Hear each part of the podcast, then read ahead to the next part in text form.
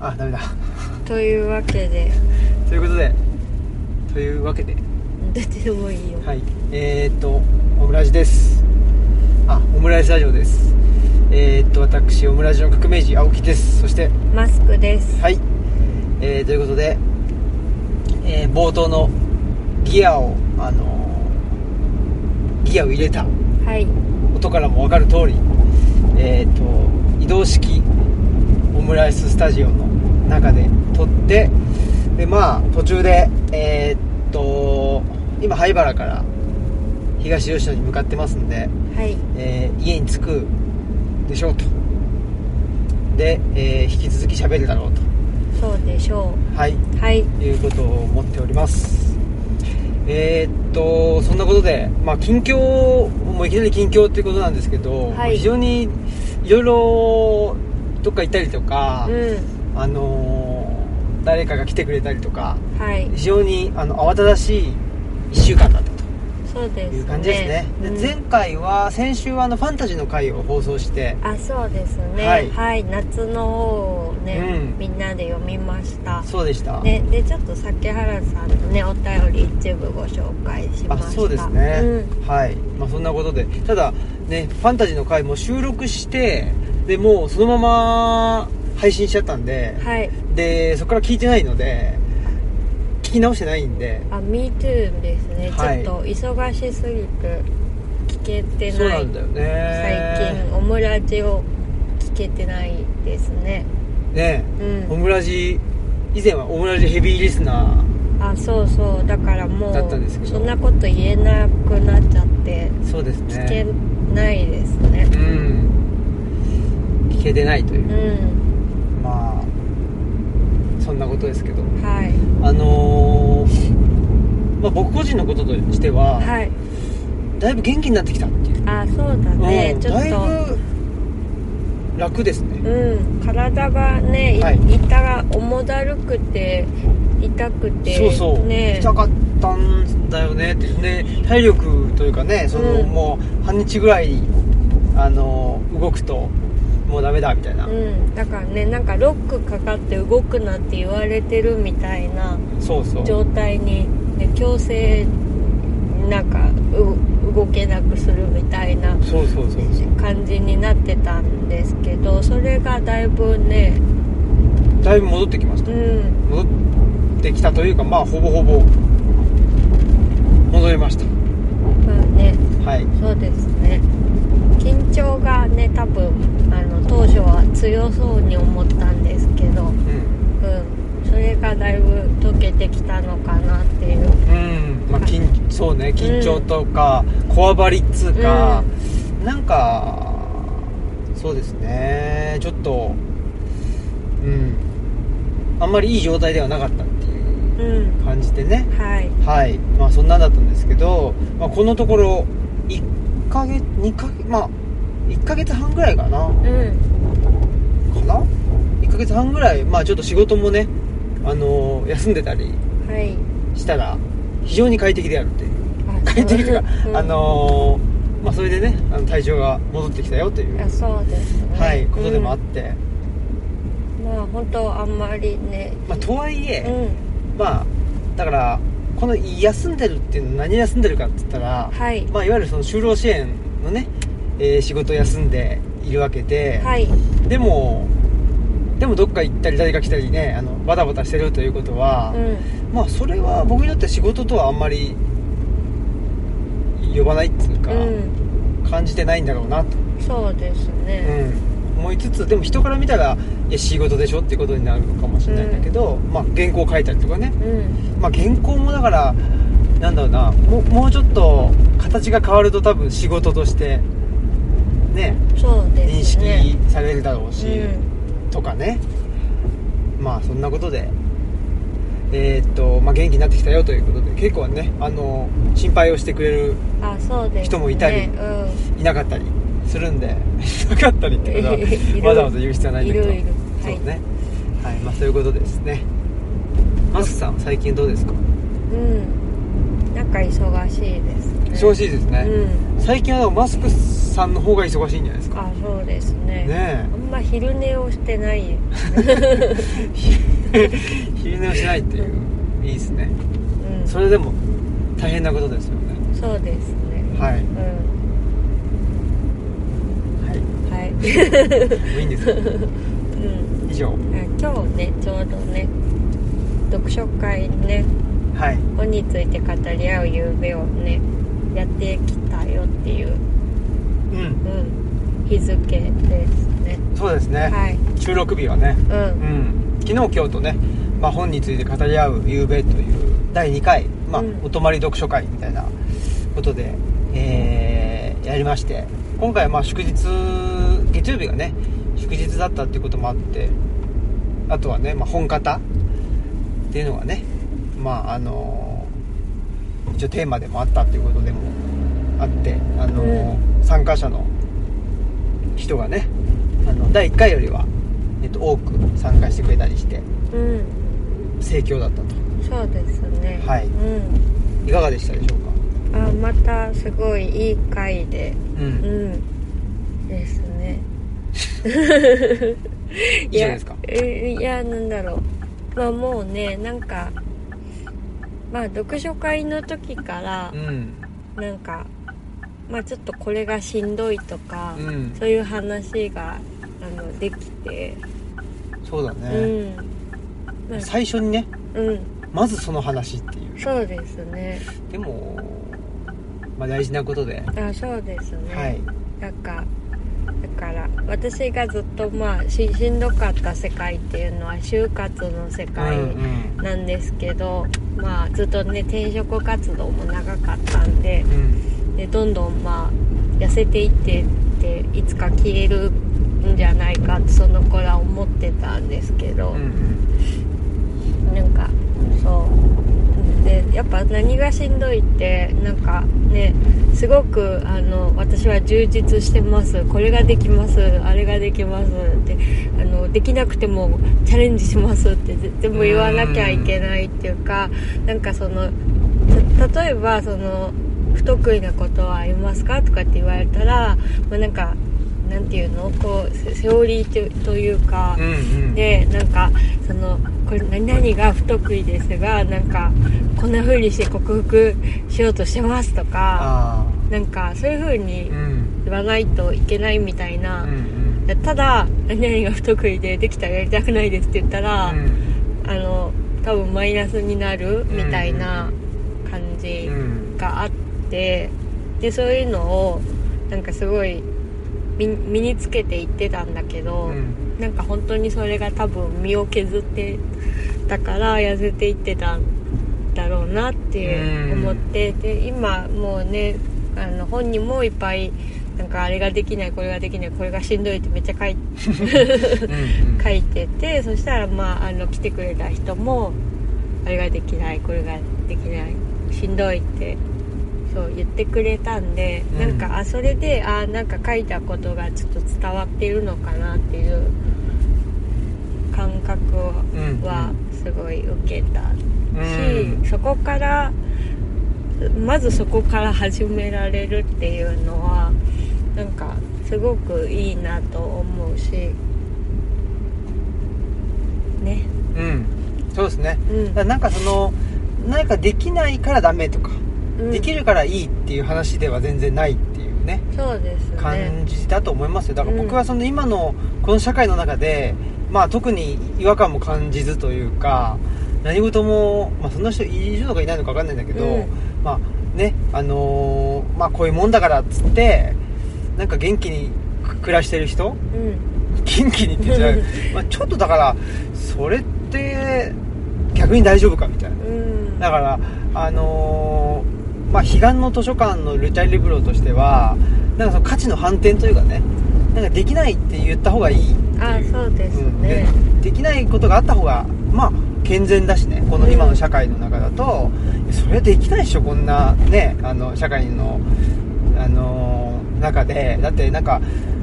やっぱりその機械みたいなね、うんあのーもう何でもできるとかあの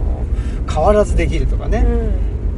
まあそういう感じでなんかそういう能力とかスキルを求められるからいやそれはできないでしょみたいな、うできない方がまあ自然じゃんとかねんねいうふうに、あのいうような場所なんででやっぱり僕はあの、まあ、今回祝日1日挟ん挟んだんですけど1日あってもう1日平日だったけど、やっぱりこれは平日開催するべきだなっていうかね、うんまあ、あのこ今回は全然ねあの、まあ、良かったんだけど、まあ、うん結局2日間やる2日間じゃないですか、はいあのちょっと泊まりでね、うやっぱりあの両日平日か,、まあ、か片っぽ平日か、うんやっぱりこれ平日平日っていうのがいいですね、なんかうん結局だから平日に来れないとかっていうのはその働いてるとかねいう人じゃないですかそうですねでその働いてるっていうのがやっぱり雇用されてるとうか、んそのお給料もらってるとかう、んそういうのが働いてるになっちゃってるんだけど、ねうん、やっぱりねまあルチャリブロとしては別に雇用と働くは、まあ、関係ないことはないんだけど働くっていうかそういう概念の方が広いうんので、まあ、その中のあの雇用されるってことだしね、うんで別に雇用されてなくてもいいじゃんっていうね、うん別にそれはもちろんそうだしで、ね、ちょっと、あのー今仕事休んでますとかねそれもいいっていうかうんやっぱり基本はその生き物として生きてるかどうかっていう方がやっぱり広いと思うんですよ。うんあのその中に、えー、と社会人として生きるっていうことが入ってるんだと思うんで、うんだから仕事を今休んでますっていう人でもねやっぱりあの生き物としては生きてるわけなんで、そうですうんねそれはその方がいいですっていうね、感じでねそうですねそうそうそうそうなんかまあ働くとかもねそのうちはあんまり働くってこと雇用されるというこふうには捉えてないからね、なんか実は仕事を休んでる人の方が働きかけてるかもしれないとかそうもねそうかもしれない、うんわわかんないそわかんれなは仕事雇用されてる人も働きかけてる人は全然いっぱいいると思うんですけど、うんまあなんかまあでも、うんやっぱり申し申し訳ない、うん申し訳ないけどって誰に対して謝ってるのかあれだけど、雇用されてるからとか会社をやってるから、うん働いてると思うなよっていうのは思うねあまあそれは ねま思あうねだからその働きかけるっていうのはやっぱりまあ世界に対してとかあねそうですね、うん社まあ、社まあ社会社会に対してとかねそうそうだから本当あのね私あのじゃあ今働いてないんですねって言われたことがあるんですけど、うはんまいあ図書館師匠としてねそうですよね働いてるからうんなんか働きかけてはいるかそうら、だねいやだかからこれ前はその社会に対してあの働きかけるって言ってたけど、うなんかもしかしたら違うかもしれないなと思いましたねなんかその世界に対してうん働きかけるっていうことが働くということな気がしますね、でその世界っていうのは別に人間がいようがあいまいがよくそうあーそれてはそうかもですねやっぱり社会ってのは人間がいないとねあああ確かにねの社会じゃないんで、うんまあわかんないそのねその鹿の社会に対して働きかけるみたいなこと もまあそれはそれでね犬言う犬にも社会は そうそうそうあるんでねだからまあそういう言い方もできなくはないんだけどでもやっぱり基本的には社会っつったまあらそうですね人間が作ってるから、まあそういうね社会に対して働きかけることが働くと言われすぎてるんじゃないかっていうなんか逆に 思うそんな気がしてやっぱり世界に対してねうんあの働きかけていることを働くと呼んだ場合に別に雇用されてようがされてまいがね別にまあなんかいいわけですよ、対人間の活動をしようがしてまいがそうそうそうそうってことですまあね全然うんそれとこれとは関係なしといそうですねう感じじゃないですかね本当にねうん、うんまあ何の話だったかちょっと忘れましたけど、はいまあ、そんなことでね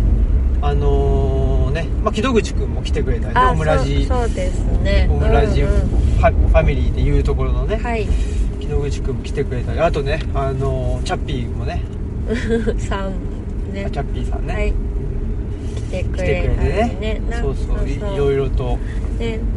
ななんかオムラジリスナーの人うもん来てくれたりね、そうですね、うんなんか嬉しかったですね、うん、ね、みんなそれぞれにしんどいところがあるんだけどなんかあの場ではこうなんとなくこうそれぞれねなんかい生き生きとというかなんかそうねできることをやってくれてそうだねなんか楽しく、ううんん、一緒にい,、そうですよねたのでやっぱりねなんかしんどいことも隠さないといけないとかちょっとしんねそれがまたなんかしんどかったりもするし、うまあ、かといってしんどいことがなくなるかって言ったらそんなこともないん、まあそれは、そう ねねうんだからまあでもやっぱりさっきの話じゃないけど社会の中で求められる能力うんそうですとかっていうのねがすごくなんか偏りすぎそうだよねですね確率的になってるっつそうそううかだからそそこではやっぱうまくやれないっていうのはそりゃそうだよなって思ってうんだからやっぱところ変わればそんなことはないっていうのが少なくとも体感してもらえたらそれでいいのかなっていう感じがするしまああの場ではしんどいことをちょっとポロって言ったらなんか他の人もホッとするみたいな。うんあのそれもすでに作用してる感じがしたので世界うにんううんんそうですね、うんだからそういう意味ではねやっぱり東吉野おーというかまあね東吉野だけじゃもちろんないんだけどまあねあのー一旦来てもらうと、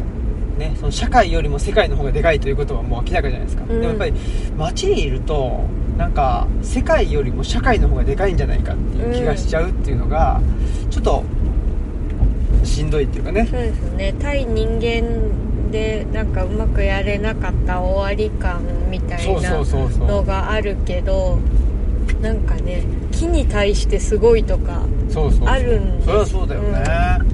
ああったんですよねすでにね、木に対してすごいことがあったって言うとなんじゃそれだってことだけどまあねあの巻き割りがうまいとかあそうそうそう、ねとかなんかね火の番がうまいとかねそうだねなんか火の番がうまいいやだから本当はうん人類史的に見たら絶対火の番がうまい人のうまい方が方が重要じゃない そうだから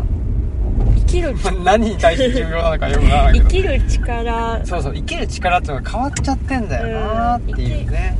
本来火の番ができる方が生きる力は高いそうですよですよね火がた、う消えちゃったら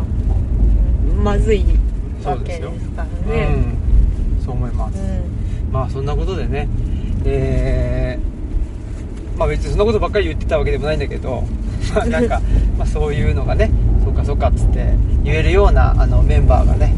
あのー集まりますんで、また次回もね、そうぜでひすね日程が合えば、まあはい10月かな、そうですねちょっとまた課題図書まだ決まってないんですけどまたお知らせしますはい、はい、そんなことですね。えー、っていうことで、まあ直近の、えーっと、読書会のね、ことはそんなことだったんですけど、まあちょっと遡りまして、えー、どっから遡るかっつったら、高知に行ってたんですよ。あそうですねまたもやうん高知よく行くなって、まあ、そうです2回目なんだけど、ね、白岩さんとこんなにねあそあうっそうてそう。ちょっねと白岩さんとね、はい、今、レレレチャレブロに、はい着きました石碑前にはい着きましたまあ、白岩さんと、あと中村さんはいとね、まあちょっといいあのー、3人チームワークで、うんもあのーできるしやっぱなんかコーチはちょっとなんていうんですかね水が合う気がしますね、僕はねよかったですうねんよかったですはい、うん高知行ってうんうんそう高知に行ってまああのーシンポジウムがねあありまして、そうですねまあ、山岳信仰を開きましたという本を、ねは羽生さんからはいあのーえー堀田慎五郎氏率いるはい奈良県立大学の,、ね、あのチームで出したんで、まあ、それの観光記念シンポジウムということで、えーまあ、島根大学のねその中にねあの奈良県立大学の先生だけじゃなくて島根大学の、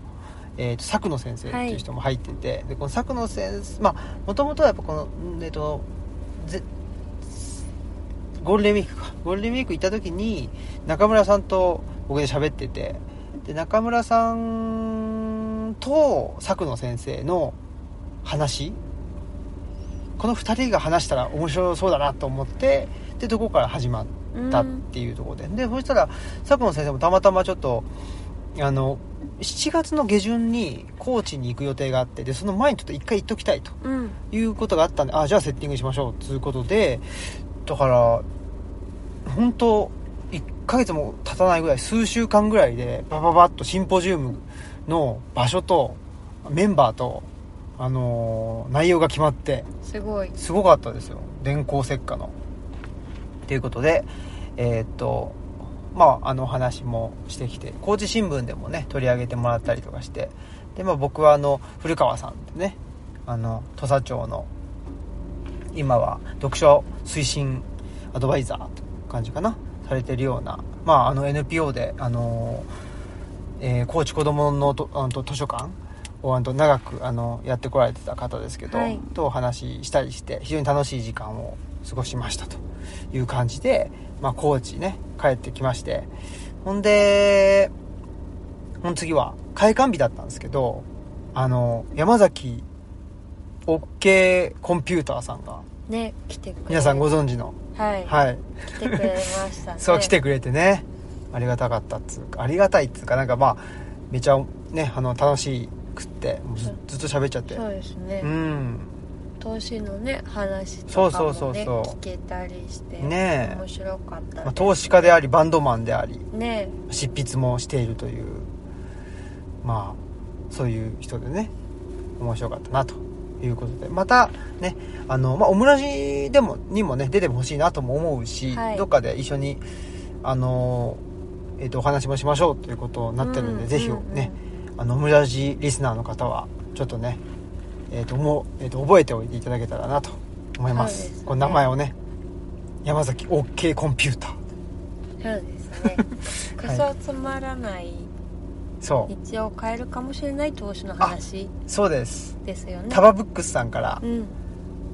あのー出たねなんだっけえくそつまらない一応変えるかもしれない投資の話、はいいや合ってるかな、に日常ねそうそう、うんくクソつまらない日常を変えるかもしれない投資の話だと思うんですけどちょっだと思います、はい合ってると思います多分ねえー、そんなことでまあ山崎さん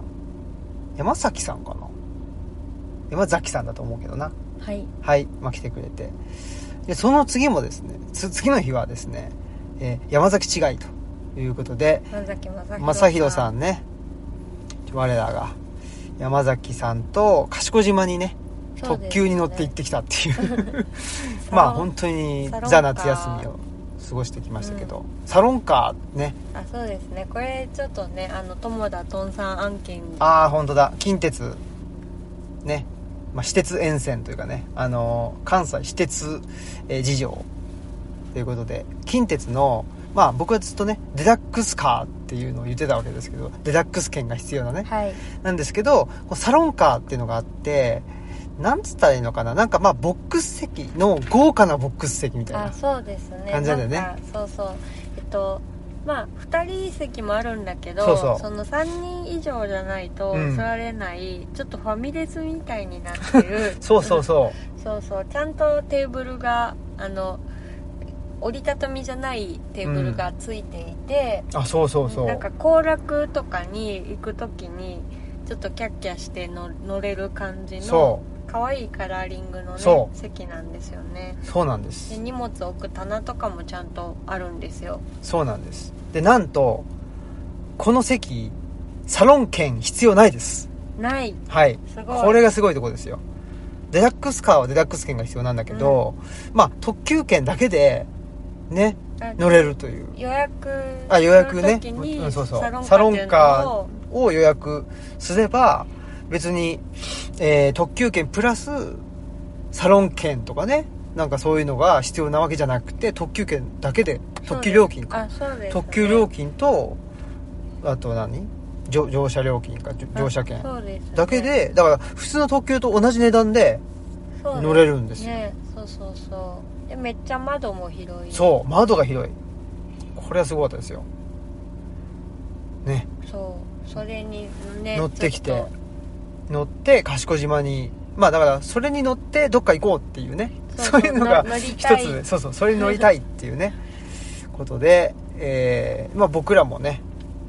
えーだけだとね2人だしでサロンカーがある電車って毎回じゃないんだよねとあそうです、ね、そうそうまあそれももいろいろあるんですけど、まあ、そんなことで、えーっと山崎さんと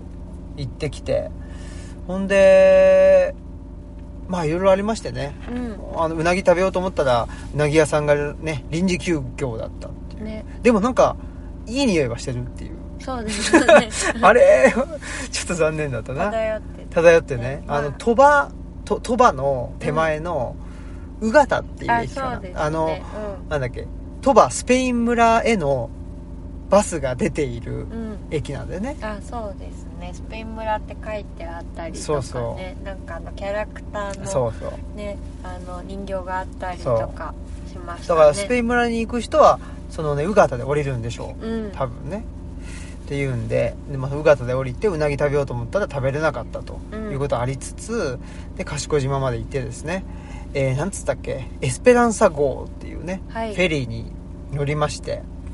ほんでアゴ湾はいっていうね、まあ、あの辺なんですけどあのー湾をクルーズしましてそうですねはい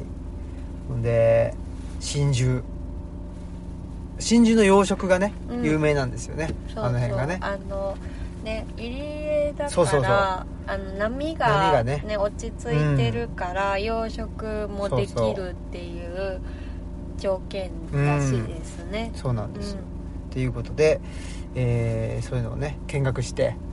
そんで帰ってきてから横山横山台かあなそうですね横山なんか展望台横山展望あごめん横山展望台かでなんかそのそのエスペランサ号の中でなんか聞いたんだけどよくわかん ないあの説明が あのどっからどう見ても横に見えるため、横山って呼ばれてましたよ。なんか、ど横うにいう、横に見見ええるるってどういうことみたいな。何何っていうね。ちょっとありましたけど、どういうことなんだろうね、あれね。ねなん よくわかんねえな。か横に、広がって見えるみたいなことかな。うーんなんなんなんでしょう正面に見えないっていうことなのかどういうことでも正正面面に見えないどう、 山がどっから見ても正面じゃなくて横に見えるって、お、おお前の、お前の体の向きだろうっていう気がするけどね。わからないちょっとわかんないね、うんちょっと謎のアナウンスがあって、まあ、面白かったですけどでもすごくいい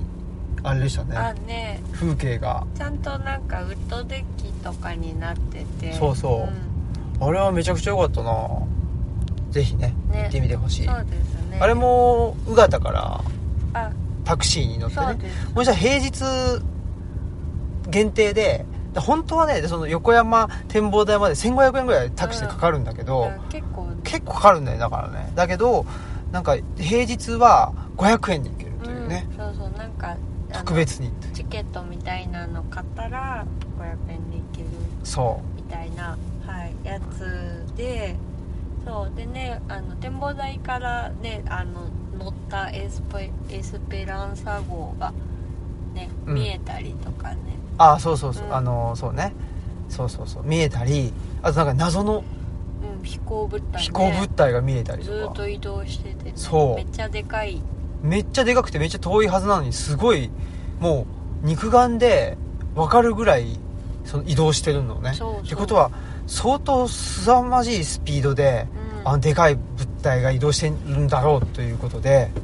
ちょっとねそうですね山崎さんが見つけた見つけたんだよねです何をしてるんでしょう か我々はまあ何だったかちょっと分かんなかったんだけどけどそうですね、うんちょっとユーマかなユーマーでしょうねねということでえーっとまあそんなんでね、まあ、あそこのへあああそこら辺は国立公園だということあで、ねなんかすごくいろんなやっぱり植生がああそうそういろんなっていうかいろんな木があってうんよかったですね、杉ばっかりとかそうそうそうんなんじゃなくてねいろんな木とか花とかなんか実がなってるしねそうですねいろんな実がなってたり、うんそうするとやっぱりいろんな鳥もいたりとかうんして、すごく良かったなということでまあ途中ねちょっと雨が降ってきちゃったりしたんですけど、まあ、そんなんで,、まあ、でか最後はねあの鳥羽で、ね、ちょっとお夕飯を食べて、まあ、本当なんかすげえ1年分の贅沢をしたようなうんうん我々にととってはね、そうですうねん、別に普通に、うんあのなんだろうな、うんと、1日一日2回なんか豪華なご飯食べたってっていうだけなんだけあそうですどねあんまそれないんでないからね、うん我々結構1日1食ぐらいのね、うん感じだったりするんでちゃんと食べるのはねちゃんと食べるのはね1日1食ぐらいの感じなんで まあそういうことでで帰りねだから帰りは帰りもサロンカーでうんやっぱりこうサロンカーの寝心地が良かったですよあね寝はいてましたね、ねうんで私ちょっと喋ってそうねそうそう山崎さんとねあのマスクさんが喋ってるのを横目にね爆睡するっていうことではいまああまりもう気も使わずはいねありがたいことに、もうねねまあ山崎さんにはあんまり気使ってないっていう親戚の、ね、そうそうあのお兄さんみたいなそうだねもうそんな感じだからねまあそういうことで賢島にも行ってきましてほんでその後その後なんだっけな何用事したっけなちょっとそそっちであのスケジュールはい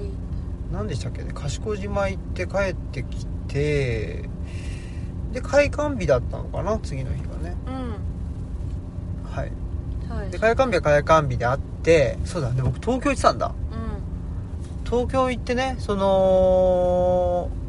ポパーねはいうちのそのいとこのねあの慎吾くんの会社のポッパーのまたあの社内ラジオはい「アヤソフィアに集合で」のえーっとあれですあの収録がありましてはいほんで行ってきてねでなんか新入し新入社員がはの子が入ってきてて、24とか5とかかな、うんその新入社員の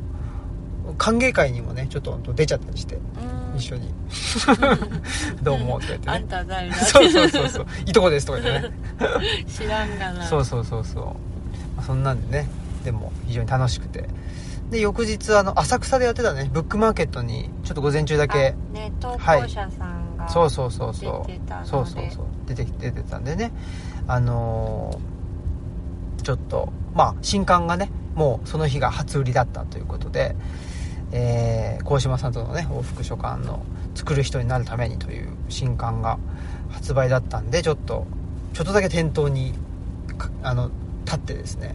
えー、っとなんていうのなんかやっぱりまあ当たり前だけど店頭にいると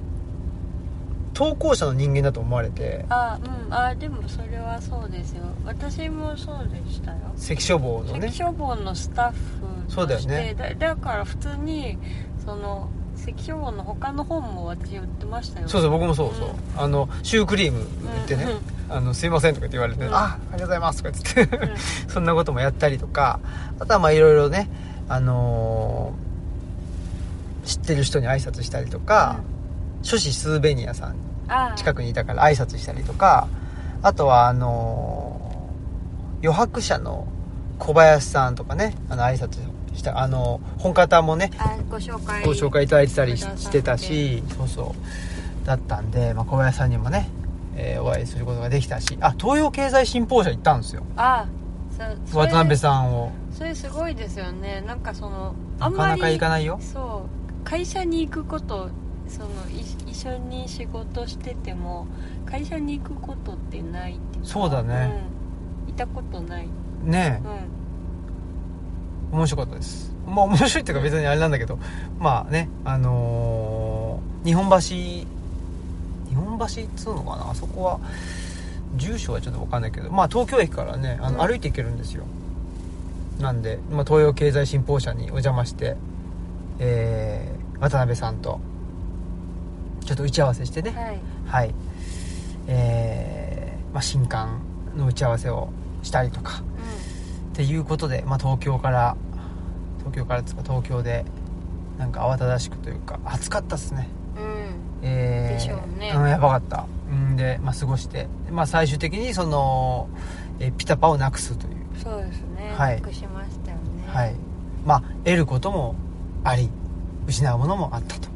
失うものが具体的ですねはい 随分とね随分 とね得るものはいろいろなねいろんな楽しい、あのー時間経験、失ったものはピタパ うん、明確です、ね、明確でしたはいはい、そういうことでね楽しかったよということがありましてはいそんでそうだで日曜日にねあのーととじきさんっていうねあまあちょっとあの銀行に勤めていていたり、まあ、大学時代あの文化人類学やっててでちょっとねととロシアの方に留学してたりとかしてて、でも山岳に来てくれたりとか、まあ、僕のイベントには来てくれてたんだけどいちょっとねなんかあんまりゆっくり喋れてなかったからあちょっとあのでこの前山岳が流れちゃった時に、あはい来てくれる予定だったんだけどその時にねあの台風台風じゃねえやなんか大雨かなんかで、うん新幹線動かなくなっちゃってあほんでその会うこと自体も流れちゃってたんで、ーまあそれだったらちょっとね、まあ、日を改めてってでシンガポールにね赴任しちゃうんですよあもう7月8月の頭からかなーということで、まあ、その前に会いましょうっていうことででまあいろいろともうずっと温泉に入ってあじゃあご飯食べて温泉に入ってでまたご飯食べてみたいな そんなようなことでねいろいろお話をして、えっと、おお亀の湯に行ってきてっうんはいていうのはありましたけどマスクさんは奈良市内に行ってきてねあそうですね、はいちょっとあのおと友達ねとね会ってきました会ってきてまあ奈良市内も混んでいたとうんそうですね外国の方だがからねめっちゃ多くて、うんうん旅行してる人がうんう多んかったですねねまあそんなことでねえー足早に、えー振り返ってきましたけども、はいそんなことがあってで月火と読書会だったというそうですね非常にうんおー忙しいもうオムラジ聞いてる日も聞いてるね時間なんてないぞっていう ことですよねはいはい まあそういうことではいえー、以上です はい以上じですゃあなんかあったかねこの1週間でなんかしました僕なんかしたかな本もねあ山岳ノートの構成が終わりました4ね4じゃない4か4です山岳ノート4はぜひ非常にねあのーまあ今回僕は体調崩したわけですけどその布石になるようなねうんこの仕事に対するなんていうの思いといううんまあそうですね2人ともしんどそうあうん、今私回もうんしんどあ、そうかそうか一応しんどくてう、んなんかカウンターもう人に任そうかなみたいなうこんととか言ってる、うんうんそうですねまあでもそういうのもなんかそういうのっていうか何ほらまあある種の就労支援みたいな 就労支援っていうかか形でうんあのマスクさんもねルチャリブロやってたりするじゃないあですそかうですね就労支援っていうかね、うんそのまあ、社会との社会とか、ね、うんせ世界と関わるっていうことで、そういう意味ではねなんかちょっとそういう機会を提供するみたいな形でなんかそういうのもいつかねそういう場にもなったらいいのかもしれないうんはいまあそうですねとも思ったり思わなかったりしますはい、はい、まあ、そういうことで、まあ、ちょっとね山岳ノート4はえー、しんどそうだぞというしんどそうな2人というそうですねはいはいでも多分僕からしたら山岳ノート5のの方が結構 5の方がしんどいかもしれないねああわかんないねそれはねわかんないですねうはいそういうことで、んはいえーただエッセイはまだ書いてませんのでどんなことになるか分かりませんということですね、はいはい。えー、そんなことかな。うんはい。じゃあ行きましょう。はい次のコーナーに。お便りスペシャル、お便りスペシャル、お便りスペシャル、お便りスペシャル、お便りスペシャル、お便りスペシャル。はい。ということで、はいお便り。そうですねまあ、この前ね、の続きって感じかな。はいはい。お願いします。、えーオムラジネーム酒ハラスさんからいつもありがとうございますはい。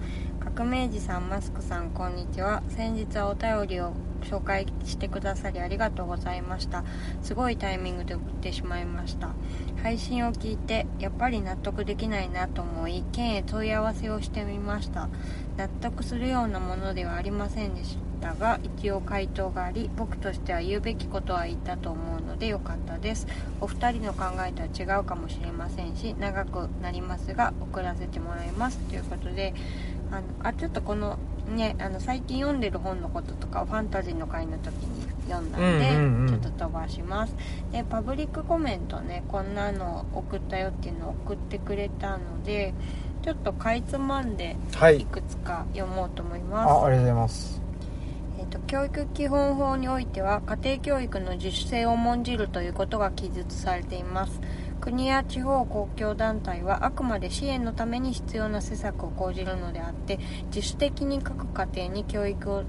を取り組ませることを強要しその責任を押し付けるのはこれに当たりませんむしろ家庭教育への過度な介入や強制は教育基本法が禁止する不当な支配を進める可能性がありますまた他の条例に記述されていることと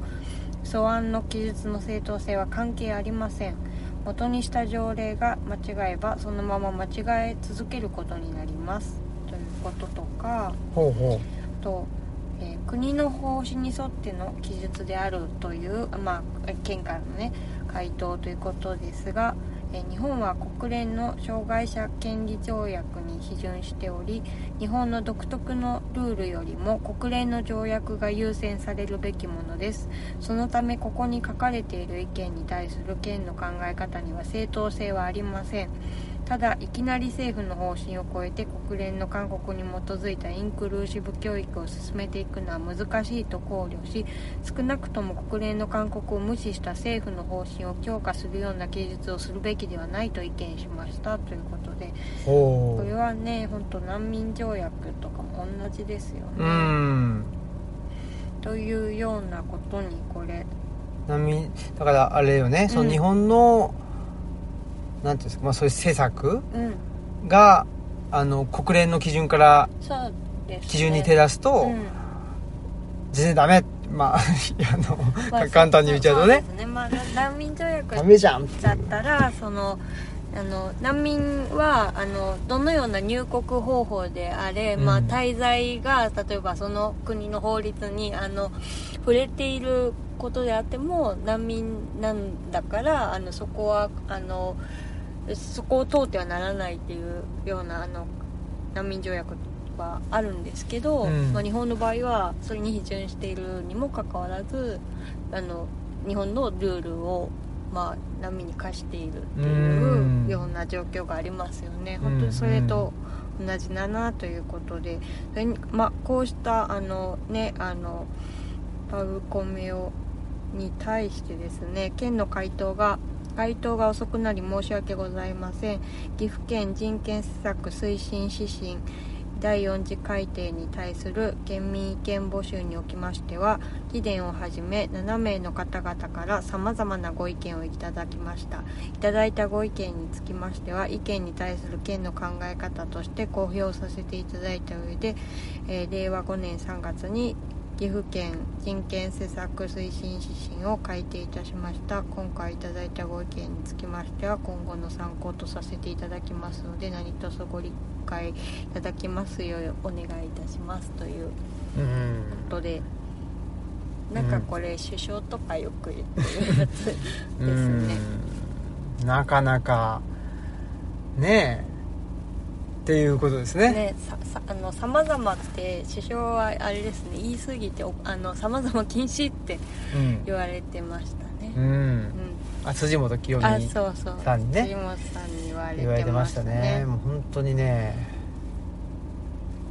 チーンって感じですねねで酒原スさんも一通はいはいくださってて、はい革命児さんマスクさんこんにちはこのところ毎度同じような内容で申し訳ありませんがお便りしますはいえー今度の住んでいるあ違うわ今僕の住んでいる県ではパートナーシップ制度の導入に際してパブコメを実施していますうん6月中頃にパートナーシップ制度導入検討の報道があっていいことだなと思っていたのですが制度実施の要項を見てびっくりしました性的マイノリティや性的指向性自認などの言葉が一切なかったのです誰のための何の制度なんだと思いました前回は簡潔にまとめることを意識してパブコメを書いていたのですが今回はコメントの意図が伝わるように順序立ててごまかされたり誤読されたりしないようにと意識して書いていたらどんどん長くなってしまいましたまともに議論する気がない人を相手にすると相手がどう言い逃れるか考えたり上げ足を取られないようにしたり間違いがないように何度も読み返したりと労力が一気に増えるなと思いました話は変わりますが少し前に名古屋に行く機会があったのでオムラチ聖地巡礼をしてきまし た、うんうん西原コーヒー店でプリン食べたりさサイバラじゃないあいや西原あで西す原なんだ調べましたはいオンリーディングさんで、えー本を買ったりチャオプレッソで一服したりと楽しかったですそれではしえー失礼しますでパブコメえっ、とまああのそその対象箇所を挙げて要項の趣旨においてパートナーシップ宣誓制度の実施に関し必要な事項を定める目的は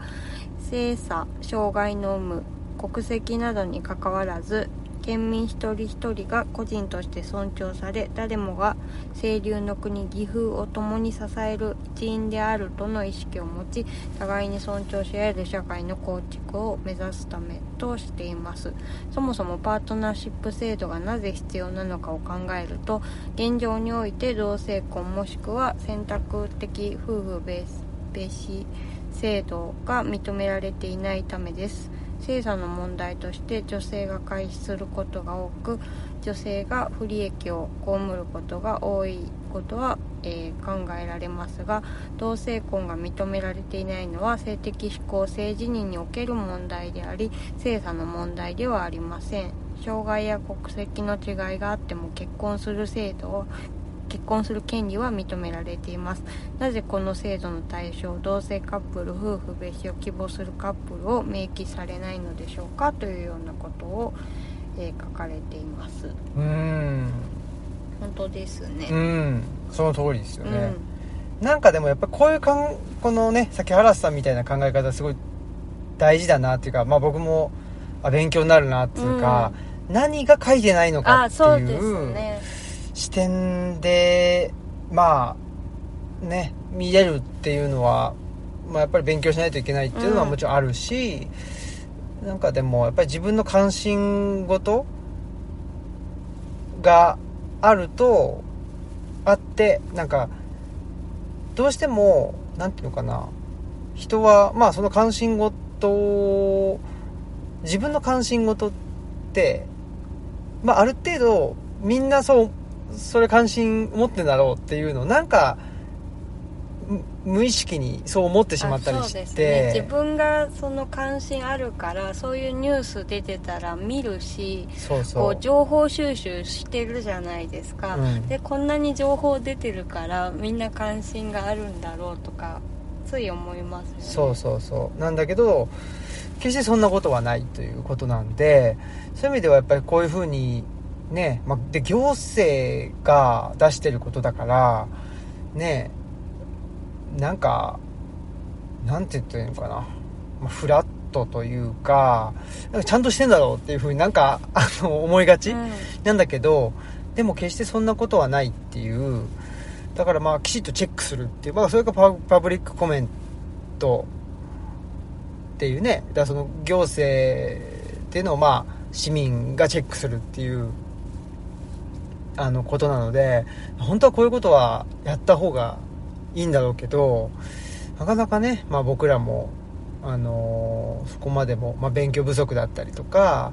なかなかそこまで追いつかないとかねこんなことではありますけどでも本当に、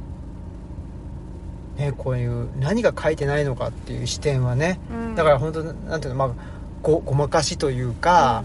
あのーまあ、そもそもなんでこの制度が必要かっていうとっていうところまで分かってなくてとりあえず言う言っとこうみたいなね、ねそそそれをことなんだろうなっていうのがもうわ分か分かる人には分かっちゃうわけじゃそうないでですかすねうんなんかまあやっぱりねその最近山崎まさひろさんもなんかそのメディアに対して同じことを言ってたんですよね、なんかもう何が書いてないかをこう見るべき、うんうんあの様相になってきたっていうふうに言っていて、本当それは大事な、あの視点だなうんうんだしやっぱりまあそれを あの見るためにはやっぱりきちんと勉強してうんなんか見つける必要がうんというかそういうリテラシーがすごく必要になってくるからあのそういう視点を持ち続けたいなっていうのを、うんあの思いながら読んでましたね。そうねだからまああのこの前そのととじきさんと喋っててもなんかそのシンガポールね、うんシンガポールもまああの戦前戦中に戦前戦中じゃないか戦あどっちなのかな戦前戦中かなまあそのもともとイギリスのイギリス領だったわけだけどそれをえーっと大日本帝国があのまあ占領してでけあの虐殺とかも行われてるわけですよ、なんだけどうーんまあシンガポールの戦後のその方針として、まあ、経済成長っていうものがあったし、でルックイーストっつって、まあ、日本にに続けというかね日本を手本にっていうことでやっぱり反日感情っていうのが起きない方がその経済成長をするためにはいいということがあったんで、えー現代史でそういう、まあ、虐殺があったとかっていうのを、まあ、あの教えてこなかったうんということが、まあ、完全に秘密にはできないとは思うんだけど、まあ、わざわざなんか教えてこないっつうか,、うんだからもしかしたらこれ日本の状況とも似てんのかもしれないんだけど、なんかあの現代史は全然教えないみたいなのあるじゃん、うんうんそういうのとももしかしたら似てんまあ似てんのか分かんないんだけどそこまではっていうことがあってでまあいもう経済成長も終わっ終わったっていうかなそのあある程度あの達成したし、うんシンガポールがねでもうちょっと次はちょっとナショナリズムをあのーなんていうのあのー高揚させないといけないっていうことで、じゃあね実は戦戦時中に日本軍にこういうようなことされてたんですよみたいな歴史を教えるみたいな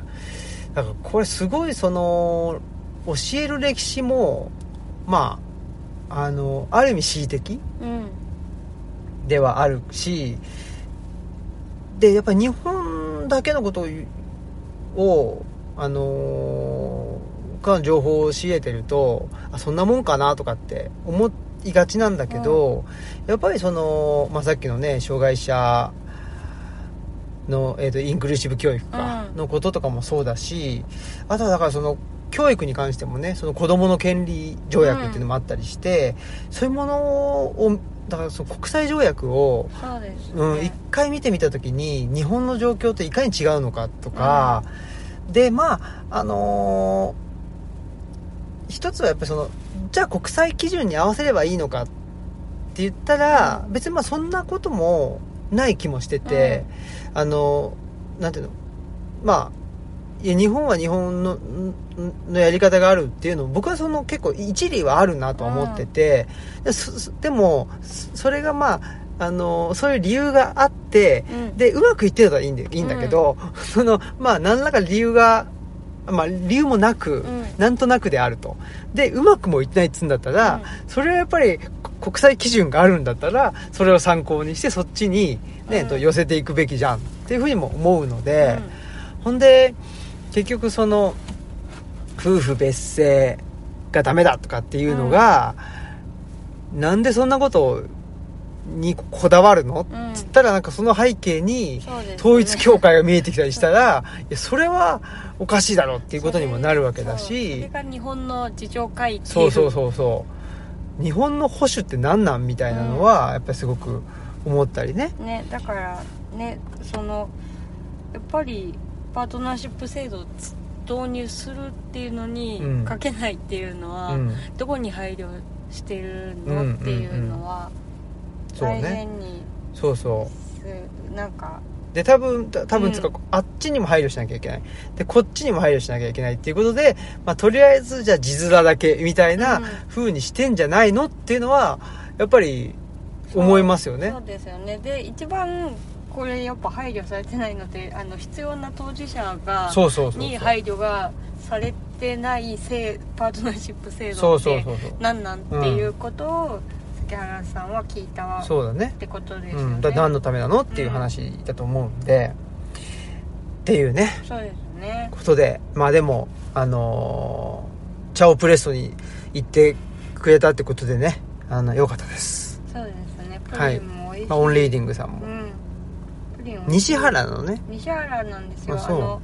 ホームページのねあの、はなん URL うん見たら西原って書いてあああるあのプリン名物なんだよねあそうそう大なきいなんかなんか長方形のやつだっけあそうそうそうあーえっとカステラのような形状をねねしててでなんかそうだんその結構評判みたいでなんかだんだん取り扱い店もはいなんか伏見店でもとかっていうあそっかそっか、うんで我々がいたのは伏見店なんだよねあ多分そうだと、うんうん思いますねはい酒原さんは何店に行ったんだろうあ本店にいたんかな、ねえそうでもねえ結構いろんな店舗でねプリンも食べられるみたいねなんでねまた教えてください、はい何店に行ったのかあと本当です ねそうですねまあちょっと名古屋もねあのー、栄のね中日文化センターで僕もあのーこう講座をやってた頃にはね月1で行ってたんだけどうんもう近々あのーい行けてないし最近ねもう本当に東京に行く時に通過するだけというかね乗り換え駅みたいになっちゃって、っていうのもあるし千曲千曲じゃない千草小文館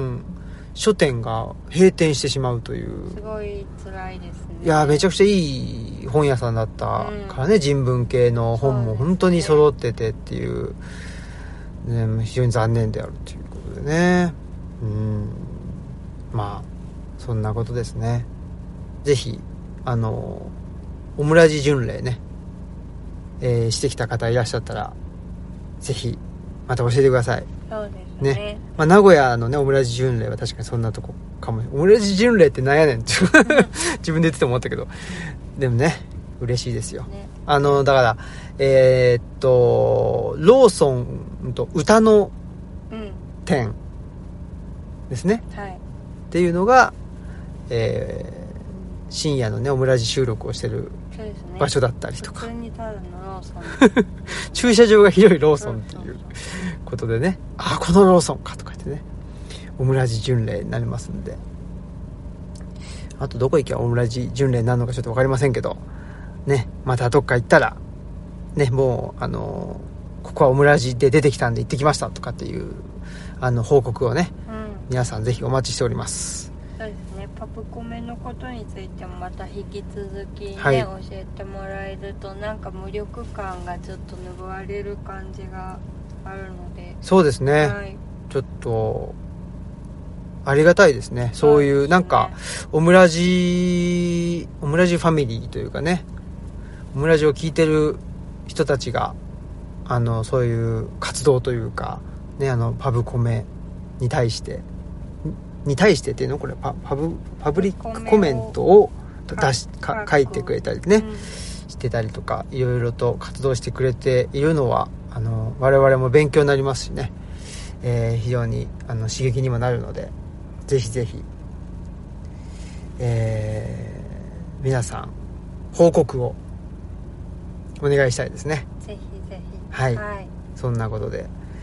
えーあなんか言おうとしたけど忘れちゃったな何だったかな忘れましたはい、はい何だったかななんだろうハブコメまあそんなとこかなうんはいそんな感じですはいじゃあえっ、えーと、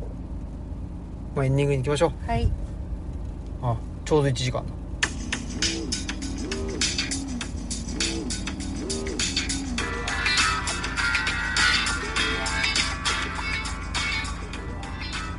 はいということでえー、やっぱりあれですねあの非常に思うのがまあやっぱり権利主体自分たちは権利が思ってるんだっていうねそもそも思ってんだっていうそういう人間観というかそれをやっぱり僕らは取り戻していかないといかんなっていう気がしますねそうですねやっぱりうん働いてなくって、でなんか税金を納めてなくってとかってそんな私に言う権利ないですみたいななんかそういう風になんか社会の側が誘導してるというかそうですねなんかだからその無力感をねあうんの与えてくるようなとこがあってそれが嫌だなっていうなんかそんな交換みたいな話では本来そうそうそううんないはずでない、うん、なくってねやっぱり何にも変え難い権利っていうのを持ってんだっていうとこでやっぱり、あのーそっから始めたいですね本当はねそうですうねーんそう思いたいですよなかなか思えないっていうのは何なんだろうなっていうのもねそうですうねーん嫌だなと思ったりしますねそうね最近新井由紀さんの「まとまらない言あ葉ーをはい言はいってる」読んだんですけどやっぱなんか日本で人権っていうねうん言葉がなんか滑るというか、そうね、うんまあいや本当そう思うんだけど、うん一方でなんかそのせ、まあ、西洋っていうか、あのーいわゆるひ、まあ、ヒューマニズムっていうね、人間中心主義っていうのがもたらす弊害うんえそんな人間中心みたいなと かそなれ んもあったかりする理性あそうそうとというとか意思ということを、主体とかねうんなんかすごく一貫性といそうかうそうそうそうまあそれだからそのオランダのあの安楽死うんの、あの同意書一回取ったら本人が直前に嫌って言ってもあの安楽死を遂行したっていう事件とかあったんですけど、まあちょっとそういうことにつながるのかなっうていう気んもしますそようね。そう、なんかねいそうだよねだからまあさっき言った権利主体っていうのはまああのー多分英語の翻訳なんだけど、うんただ、まあ、日本的に言うと主体ってそんなに一貫してなくてもいいかもしれないとかね、そういうものでもあったりするただ権利っていうのは持ってるぞっていうところで、なんかまあそんな感じでいろいろとね考えていきたいと思いますんではい。ぜひ皆さん、あのーチャオプレッソに行ったよ、ね、サロンカーに乗ったよとかね、そうですねデラックスカーに乗ったよっていう報告がまだ来てないんで、誰からもあ、。そうです、ね。ちょっとの、うん、乗ってきてください。あとは、えー、いろんな、ね、あの、電車にこういう特別車両があるよとかね。 なんか、そういうのをちょっとあの教えてほしいな、はいと。思ってます。以上です。 はい。以上ですじゃなかったから。うんえー、ということで、お相手はお、相手はオムラジオン革命児青木と、マスクでした。さよなさよらなら